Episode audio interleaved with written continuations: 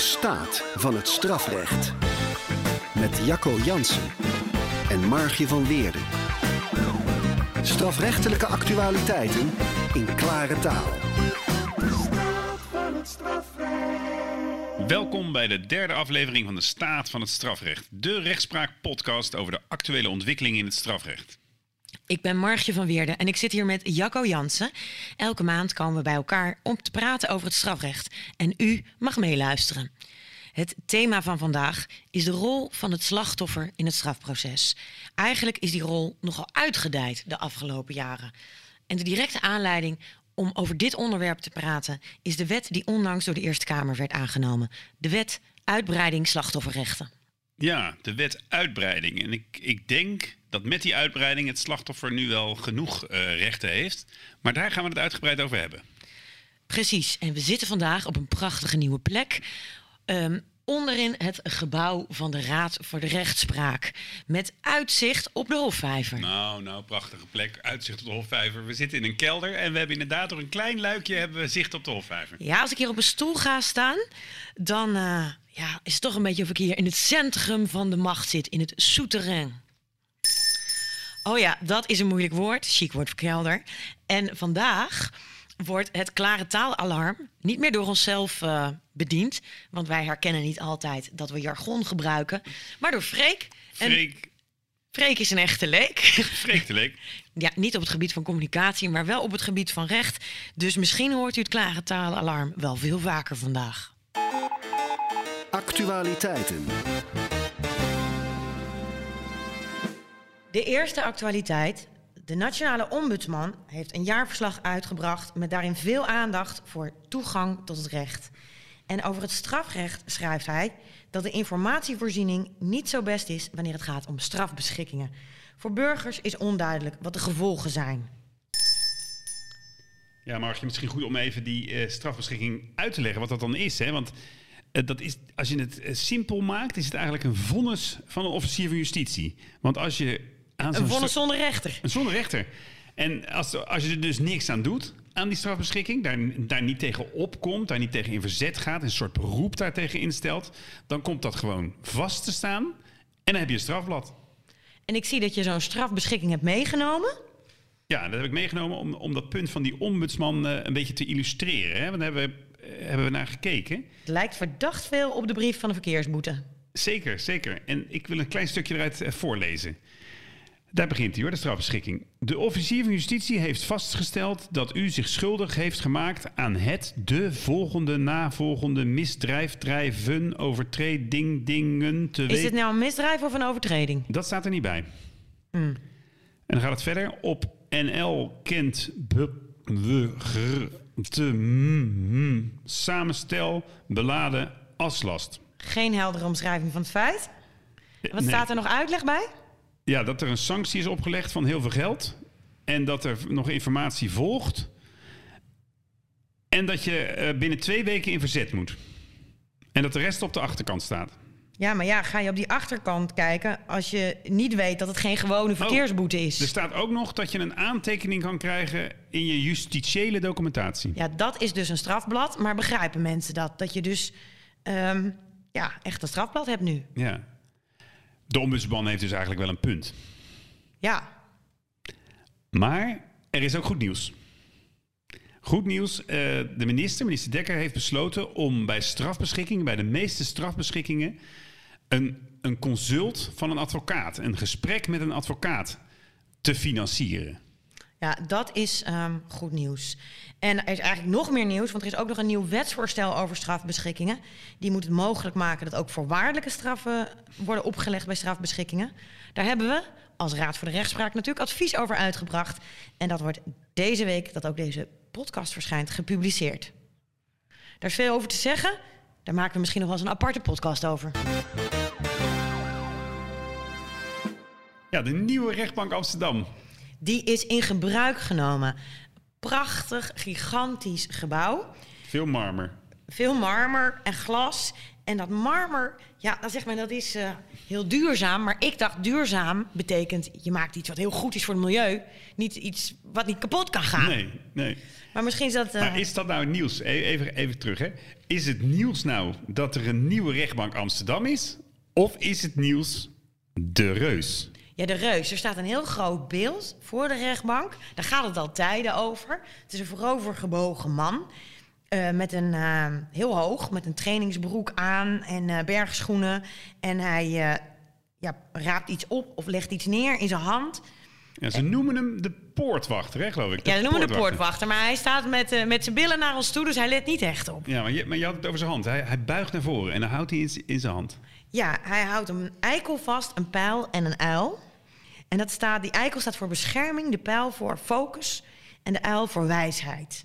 Nou, dat vind ik wel goed. Wijsheid. Maar is deze grote vriendelijke reus nou eigenlijk beter dan vrouwen Justitia? Want dat is toch ons symbool, ook in ons filmpje te zien? Ja, zeker. Want die vrouw Justitia heeft ook symbolen. Hè? Die heeft de weegschaal, de blinddoek, het zwaard. Hè, de weegschaal voor afwegingen, de blinddoek zonder, hè, zon, eh, Zonder aanzien des persoons. persoons, moeilijk gezegd. En het zwaard voor de rechtvaardigheid, het oordeel. Ja, het eindoordeel, knopen doorhakken. Ja, ik, ik ben eigenlijk ook wel gehecht aan de vrouwen Justitia, maar ik vind... Ja, hij is Ehm, supermooi, eh, de poortwachter. Ja, ik vind, en ik vind het idee van het recht als grote vriendelijke reus ook mooi. Maar ben jij er al in geweest in die nieuwe rechtbank? Nee, ik, ik hoorde gisteren dat jij stiekem bent langs gefietst, maar uitgenodigd waren wij niet, hè? Nee. En dat is wel een beetje een pijnlijk puntje. Nu we toch de stemmen van het strafrecht zijn, was een eh, openingsfeestje leuk geweest. Maar Ja. misschien waren daar wel weinig mensen door corona. Dat denk ik, maar wij komen graag. Dus als de rechtbank Amsterdam ons hoort, wij komen graag met een hapje en een drankje kijken naar de transparante zittingszalen. We zien de uitnodiging graag tegemoet. Het gesprek van vandaag. Het gesprek van vandaag gaat over de rol van het slachtoffer. Is dat een hoofdrol of een bijrol? Ja, het lijkt eh, tegenwoordig wel een hoofdrol, maar eigenlijk is dat niet de bedoeling. Eh, De bedoeling is dat het slachtoffer procesdeelnemer is en geen procespartij. Omdat het strafproces is eigenlijk iets tussen het Openbaar Ministerie en de verdachte. En de procesdeelnemer heeft eigenlijk dus een bijrol. En vroeger had het slachtoffer helemaal geen rol. In 95 kreeg eh, het slachtoffer het recht om een claim in te dienen, schade te vragen. En in 2005 ook het recht om te spreken ter zitting. Ja, en even over dat eh, eerste recht, hè, dat recht om een claim in te dienen. Eh, een slachtoffer eh, die een claim indient, die noemen we dan de benadeelde partij. Hè? En het oorspronkelijke idee van die benadeelde partij was dat hij eenvoudige rechtstreekse schade kon claimen. Een kapotte fiets, een gat in een spijkerbroek. Omdat we dachten, de wetgever, die dacht, dat kan er wel bij. En niet de bedoeling was om er een apart civiel proces van te maken. En inmiddels heeft zich dat nogal ontwikkeld. Je ziet dat veel slachtoffers nu worden bijgestaan door gespecialiseerde slachtofferadvocaten. En dat er soms toch behoorlijk omvangrijke en ingewikkelde vorderingen worden ingediend. Vorderingen, ja, dat zijn dus schadeclaims. En ehm, ja, dat is dan eigenlijk niet de bedoeling. Want als je daar dan helemaal op in moet gaan, dan ga je toch een soort van civiel proces binnen het strafproces voeren. Als je dat niet wil als rechter, kun je zeggen: Nou, dit is een te ingewikkelde vordering. Dan verklaar je het slachtoffer, de benadeelde partij, niet ontvankelijk. Dat betekent, het is niet afgewezen, maar je moet een apart proces beginnen. Ja, om, omdat anders dat proces het, het, de grote druk legt op dat proces. En, Mhm. en als die, eh, dat slachtoffer dan niet ontvankelijk wordt verklaard, dan mag hij naar de civiele rechter. Maar dat is best een koude kermis, om, omdat hij daar een heel civiel proces moet gaan voeren tegen die eh, veroordeelde dan inmiddels, met een advocaat erbij. En over dat knelpunt, van dat hij dan naar de civiele rechter moet, gaat, gaat dat rapport waar jij het steeds over hebt, Margje, het eh, Ja. adviesrapport Donner. Dat eh, heb ik de eerste aflevering al aangekondigd dat die uit zou komen. Die, dat is er nu. En daarin worden allerlei voorstellen gedaan ter verbetering. Ehm, en als die ooit nog echt werkelijkheid worden, gaan we daar een aparte podcast over, aflevering over maken. Het spreekrecht, dat is dus ons, eh, het spreekrecht van het slachtoffer, ons hoofdonderwerp van vandaag. Daar zullen we ons op eh, focussen. En in de inleiding spraken we net over, is het nou een hoofdrol voor het slachtoffer of een bijrol? En, en, en toen zeiden we, ja, het slachtoffer heeft een bijrol. Ja, zo voelen we dat als rechters niet. Uh, wij, wij, zien dat het slachtoffer een, een, een, grote rol heeft gekregen, een grote bijrol uh, zou je het kunnen noemen. Maar ook echt een hele belangrijke in het strafproces. Niet meer weg te denken uit de, uit de dagelijkse praktijk in de zittingszaal. Uh, en het is ook goed dat die rechten van die slachtoffers er zijn. En wie hebben nou die rechten allemaal, Margje? Want bij, bij, die wet uitbreiding is dat weer een beetje veranderd. Ja, dat spreekrecht, dat... Um dat heeft de slachtoffer niet altijd. Eigenlijk alleen als er een ernstige verdenking is voor feiten waar acht jaar gevangenisstraf op staat, maximaal of meer. En nog een paar specifieke feiten die in de wet zijn genoemd. Eigenlijk gaat het om ernstige geweldsdelicten of om zedendelicten. En dan kunnen, dan kunnen slachtoffers het woord voeren. Of de nabestaanden, hè, als het slachtoffer is overleden. En die nieuwe wet moet straks mogelijk maken dat ook stieffamilie het woord kan voeren. Um, nou, helemaal in het begin, ik zei al toen het voor het eerst is ingevoerd, dat was in 2005. En toen was het spreekrecht nog heel beperkt. Dus dan mocht je als slachtoffer niet over van alles en nog wat praten op zitting, maar alleen over de gevolgen die het misdrijf voor je heeft gehad. En die beperking was eigenlijk logisch, want je bent daar in de rol van slachtoffer en niet als een soort tweede officier van justitie. Nee. En, en in 2016 is dat veranderd. In 2016 is in de wet komen te staan een uitgebreid spreekrecht. En, en die term uitgebreid uh, spreekrecht, dat dekt eigenlijk niet de lading. Want het is niet uitgebreid. Nee, het is onbeperkt. Het slachtoffer mag overal over spreken. Wat hij maar wil. Dus ook over straf. Wat voor straf, hoe hoog de straf moet zijn. En over bewijs. Is het feit bewezen? Heeft de dader het, of heeft de verdachte het gedaan? Is hij de dader? En dat kan wel eens misgaan. En dan kan er verkeerde indruk worden gewekt dat hij dan toch een soort officier van justitie wordt. Een tweede aanklager uh, wordt. Omdat hij spreekt over dezelfde punten als de officier van justitie. Straf, bewijs, uh, et cetera. En dan komt hij te staan in het debat wat eigenlijk moet gaan tussen de officier van justitie en de verdediging. En, en, en dat is niet goed. En dat kan ook misgaan. En dat hebben we gezien in de zaak in Limburg, de, Jos B-zaak. Iedereen kent het wel bij de rechtbank Limburg. Daar gingen de nabestaanden, en dat, en dat was eigenlijk uh, het, ja, toevallig dat dat gebeurde. Die gingen op de stoel van de officier van justitie zitten. Letterlijk op de stoel. En daar, vanuit die positie gingen ze het spreekrecht uitoefenen tegen de verdachte. En toen werd eigenlijk visueel ja, dat dat niet de bedoeling is. Nee, en ze zeiden toen ja, we wilden de dader in de ogen kijken als we spreken. Maar ja, in een strafproces, hij was toen nog geen dader, hij was verdachte. En je praat als nabestaande tegen de rechter, niet tegen de verdachte. Iedereen in de rechtszaal uh, moet zich in beginsel tot de rechter richten. Um, en een andere, hè, dat probleem wat je net schetste, Jacco, een andere vraag die dat oproept van ja, als het slachtoffer mag praten over al die dingen, kan het feit bewezen worden, wat voor straf moet er worden opgelegd. Dan verwacht een slachtoffer misschien ook een reactie op al die punten die hij naar voren brengt. Dat heeft geleid tot een discussie over de vraag of de rechter in zijn vonnis in moet gaan op alles dat het slachtoffer heeft aangevoerd. Ja, nou ja, om, om dat goed neer te zetten, de wet verplicht de rechter daar niet toe. En dat past ook heel goed bij die, bij die rol van die verdachte als spreekgerechtigde en niet als tweede officier. Slachtoffer. Als... Slachtoffer, ja. Dus de, de, uh, de verplichting is er voor de rechter niet. Sterker nog, over het bewijs mag hij echt niet meenemen wat de spreekgerechtigde daarover heeft gezegd. Dat ligt bij de, uh, bij de straf iets anders. Als er in het dossier aanknopingspunten zijn voor het verhaal wat de verdachte of wat de slachtoffer ook vertelt, mag hij dat wel in zijn vonnis uh, meenemen in de strafmaatoverwegingen. En dat doet de rechter ook. Zeker in de wat zwaardere zaken gaat de rechter eigenlijk uitgebreid, kan ik bijna wel zeggen, uh, vaak uitgebreid in op wat er is gezegd. Maar nogmaals, dan moeten er ook wel andere aanknopingspunten in het dossier zijn voor die feiten waar hij zich dan uh, uh, op baseert. Een knelpunt dat hiermee samenhangt, is dat ja, zo'n slachtoffer tijdens het spreekrecht, maar ook vaak tijdens het toelichten van de schadeclaim, zo'n verdachte aanspreekt en ziet als een dader. Dat is eigenlijk heel logisch vanuit het perspectief van uh, het slachtoffer. Maar dat moet natuurlijk nog worden vastgesteld. Daar is die zitting nou juist voor. ik heb dat zelf ook wel gehad als advocaat.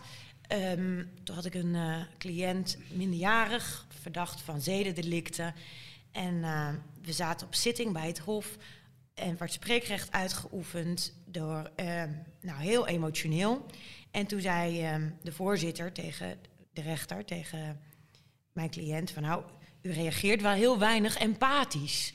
Waarop hij zei, ja, ik heb het ook niet gedaan. Ik vind het heel verdrietig voor, voor deze dames. Maar ja, ik was het niet, zoals ik eerder al zei. En daar zie je dus dat het echt, ja, dan wringt. Ja, dat is een goed voorbeeld wat je geeft, Margje. Want ja, die ervaring heb ik ook soms hoor. Soms gaat het goed, soms gaat het fout. Maar ik heb wel een voorbeeld waar het echt helemaal misging. En waar, waar dat ook wel een beetje kwam door mijzelf. Dat ik het echt niet goed deed. Ik zat in een zaak waar uh, een aantal mensen werden verdacht van ja, doodslag, moord op twee personen. Dus echt wel een heftige zaak. En daar dienen zich zes spreekgerechtigden aan. En ja, dat mag eigenlijk niet. Het mogen er eigenlijk maar drie uh, zijn, hooguit vier. Uh, maar er waren er zes. En toen, uh, toen maakte ik de ja, kolossale fout om het in handen te leggen van de advocaten. Toen vroeg ik aan de advocaten, als u, als u het goed vindt, vind ik het ook goed. Nou ja, die advocaten durfden niks te zeggen, want die dachten van, nou ja, die, die, dat slachtoffer, ik wil niet tegen het slachtoffer ingaan, dus laat ze maar spreken. En toen werd het, ja, toen gingen die zes spreekgerechtigden aan de gang en, en het werd een soort publieke schandpaal in de zittingszaal, waar ik nog een beetje probeerde te duwen hier en daar.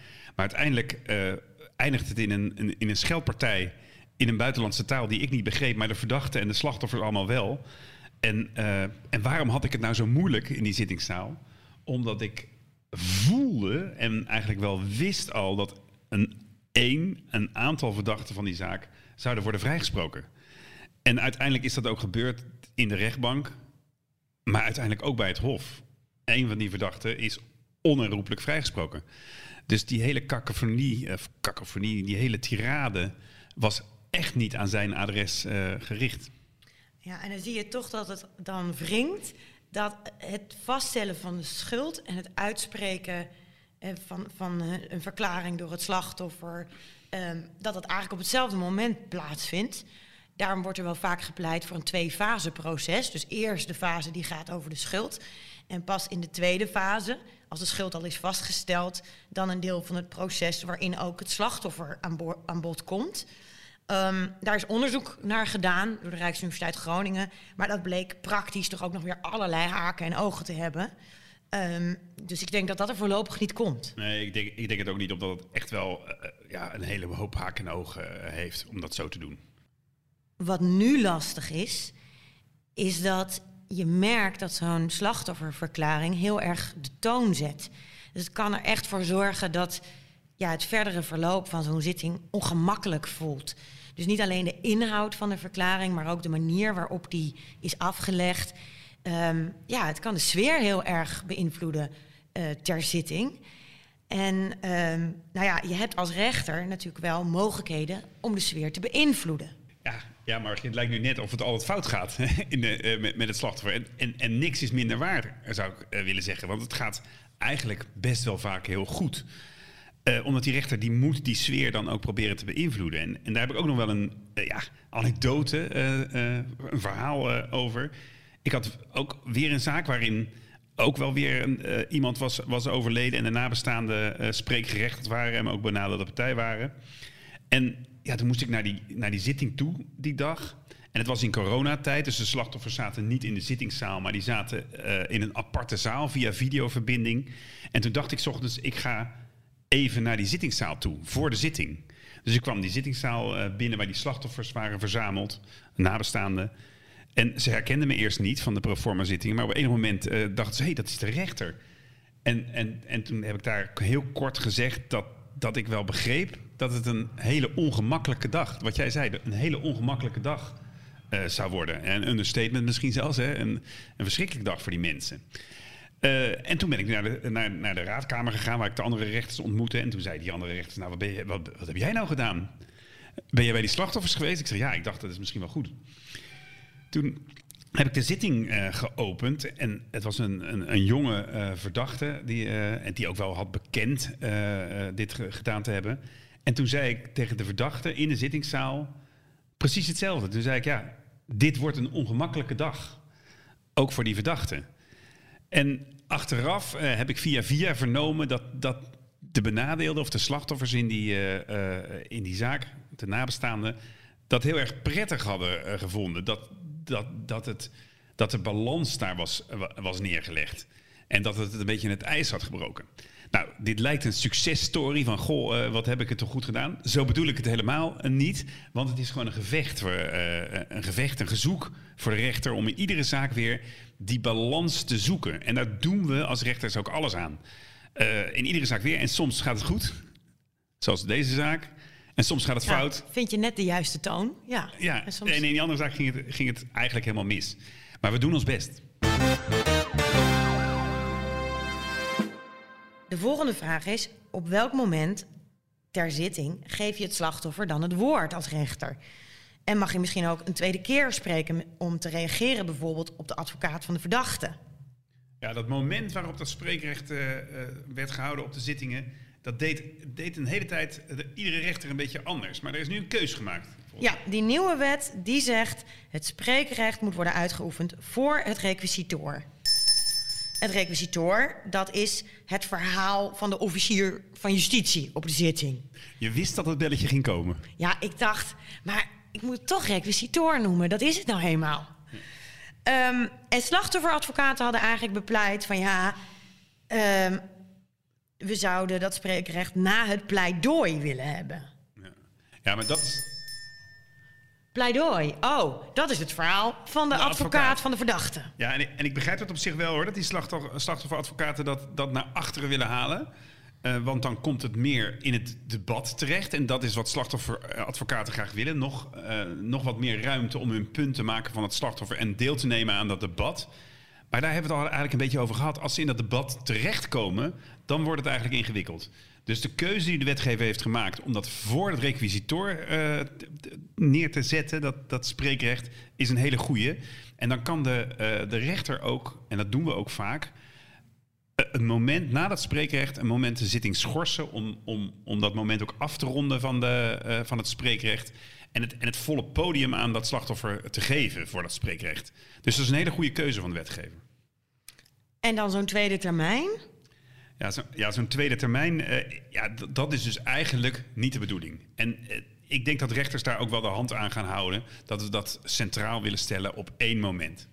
En wat je soms ook ziet, is dat het advocaat, de advocaat van het slachtoffer een deel van de verklaring aflegt. Het eerste deel over bewijs en dergelijke.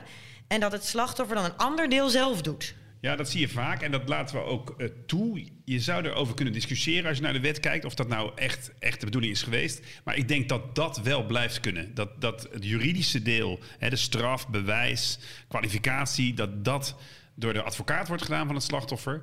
En het klassieke spreekrecht, de gevolgen van het strafbare feit, dat dat door de, eh, het slachtoffer zelf wordt gedaan. En dat nieuwe wetsvoorstel, waar we het steeds over hebben, introduceert nu ook een spreekrecht voor slachtoffers bij de TBS-verlengingszitting. Eh, TBS, dat eh, is natuurlijk zo'n behandeling in een kliniek. En dan moet de rechter elke twee jaar toetsen of dat nog nodig is, of die behandeling verlengd moet worden. En soms kun je dan op een gegeven moment toe naar een TBS onder voorwaarden. En dan mag het slachtoffer iets zeggen over de inhoud van de voorwaarden. Maar alleen daarover. Dus een heel beperkt spreekrecht. Ja, maar, maar dat, dat, wordt wel weer moeilijk hoor. Dat wordt best wel weer moeilijk. Want dat slachtoffer zal dan in die situatie, en dat is ook eigenlijk wel logisch, nog weer willen spreken over het feit. En over wat dat hem dat allemaal heeft gebracht. En al, al die jaren, misschien eh, twee, vier, zes jaar na het feit. En daar mag het dan eigenlijk weer niet over gaan. Dus dan moet je als rechter daar weer op ingrijpen. Ja, we moeten zien hoe dat eh, allemaal weer eh, zal lopen. Want het is alweer een moeilijke eh, kwestie. Ja, het zou vervelend zijn als je dan moet afkappen. Wat ook nieuw is, is de verschijningsplicht voor de verdachte. Ehm, als hij verdacht wordt van een misdrijf waarvoor dat spreekrecht geldt. Dus daar is het aan gekoppeld. Het idee is dat het slachtoffer niet tegen een lege stoel spreekt. Ja, wel een beetje gek, want zo'n slachtoffer ja, dat spreekrecht dat is er toch om een rechter te informeren, niet zozeer om de verdachte de les te lezen. Nee, ja, daar, daar is het niet uh, voor bedoeld. En uh, ja, wat ook ingewikkeld is, ik, ik zit nu 23 jaar in het, in het strafrecht. En er is eigenlijk nog nooit een verdachte bij mij op zitting niet verschenen. Een enkele keer gebeurt dat. Dus de situatie waar de wetgever nu een mouw aan past, die is er vrijwel nooit. Deze verschijningsverplichting geldt volgens mij alleen voor verdachten die in voorarrest zitten. Ja, en dat, dat is ook iets geks, omdat uh, waarom, waarom hebben die andere uh, verplichtingen dan mensen die niet vastzitten? Dus dat zou zelfs kunnen voorkomen dat in een, in een zaak een verdachte vastzit en een andere niet, dat de een moet komen en de ander niet. Dat is toch gek? Concluderend, um, over de uitbreiding van slachtofferrechten en de rol van het slachtoffer. Het is ontzettend goed dat daar veel aandacht voor is geweest de afgelopen jaren. Maar je hebt de kans dat al die aandacht ook valse verwachtingen wekt. Dat slachtoffers denken, nou die zitting, dat wordt het grote moment waarin ik duidelijkheid krijg of een soort van vereffening. En de vraag is of we al dat soort verwachtingen, of het strafrecht dat waar kan maken. Nou ja, dat is de spijker op zijn kop. Dat, ik denk dat we dat niet altijd kunnen. Wij, eh, wij zijn er eigenlijk dagelijks mee bezig hoor, met dat, met dat slachtoffer in alle uh, zaken. We bereiden dat goed voor. De griffier is daarmee bezig. De rechters houden zich ermee bezig. We stellen dat best wel centraal. Maar al die verwachtingen, die kunnen we niet altijd uh, waarmaken. En dan stellen we dan toch hier en daar uh, slachtoffers teleur. De vraag van de luisteraar.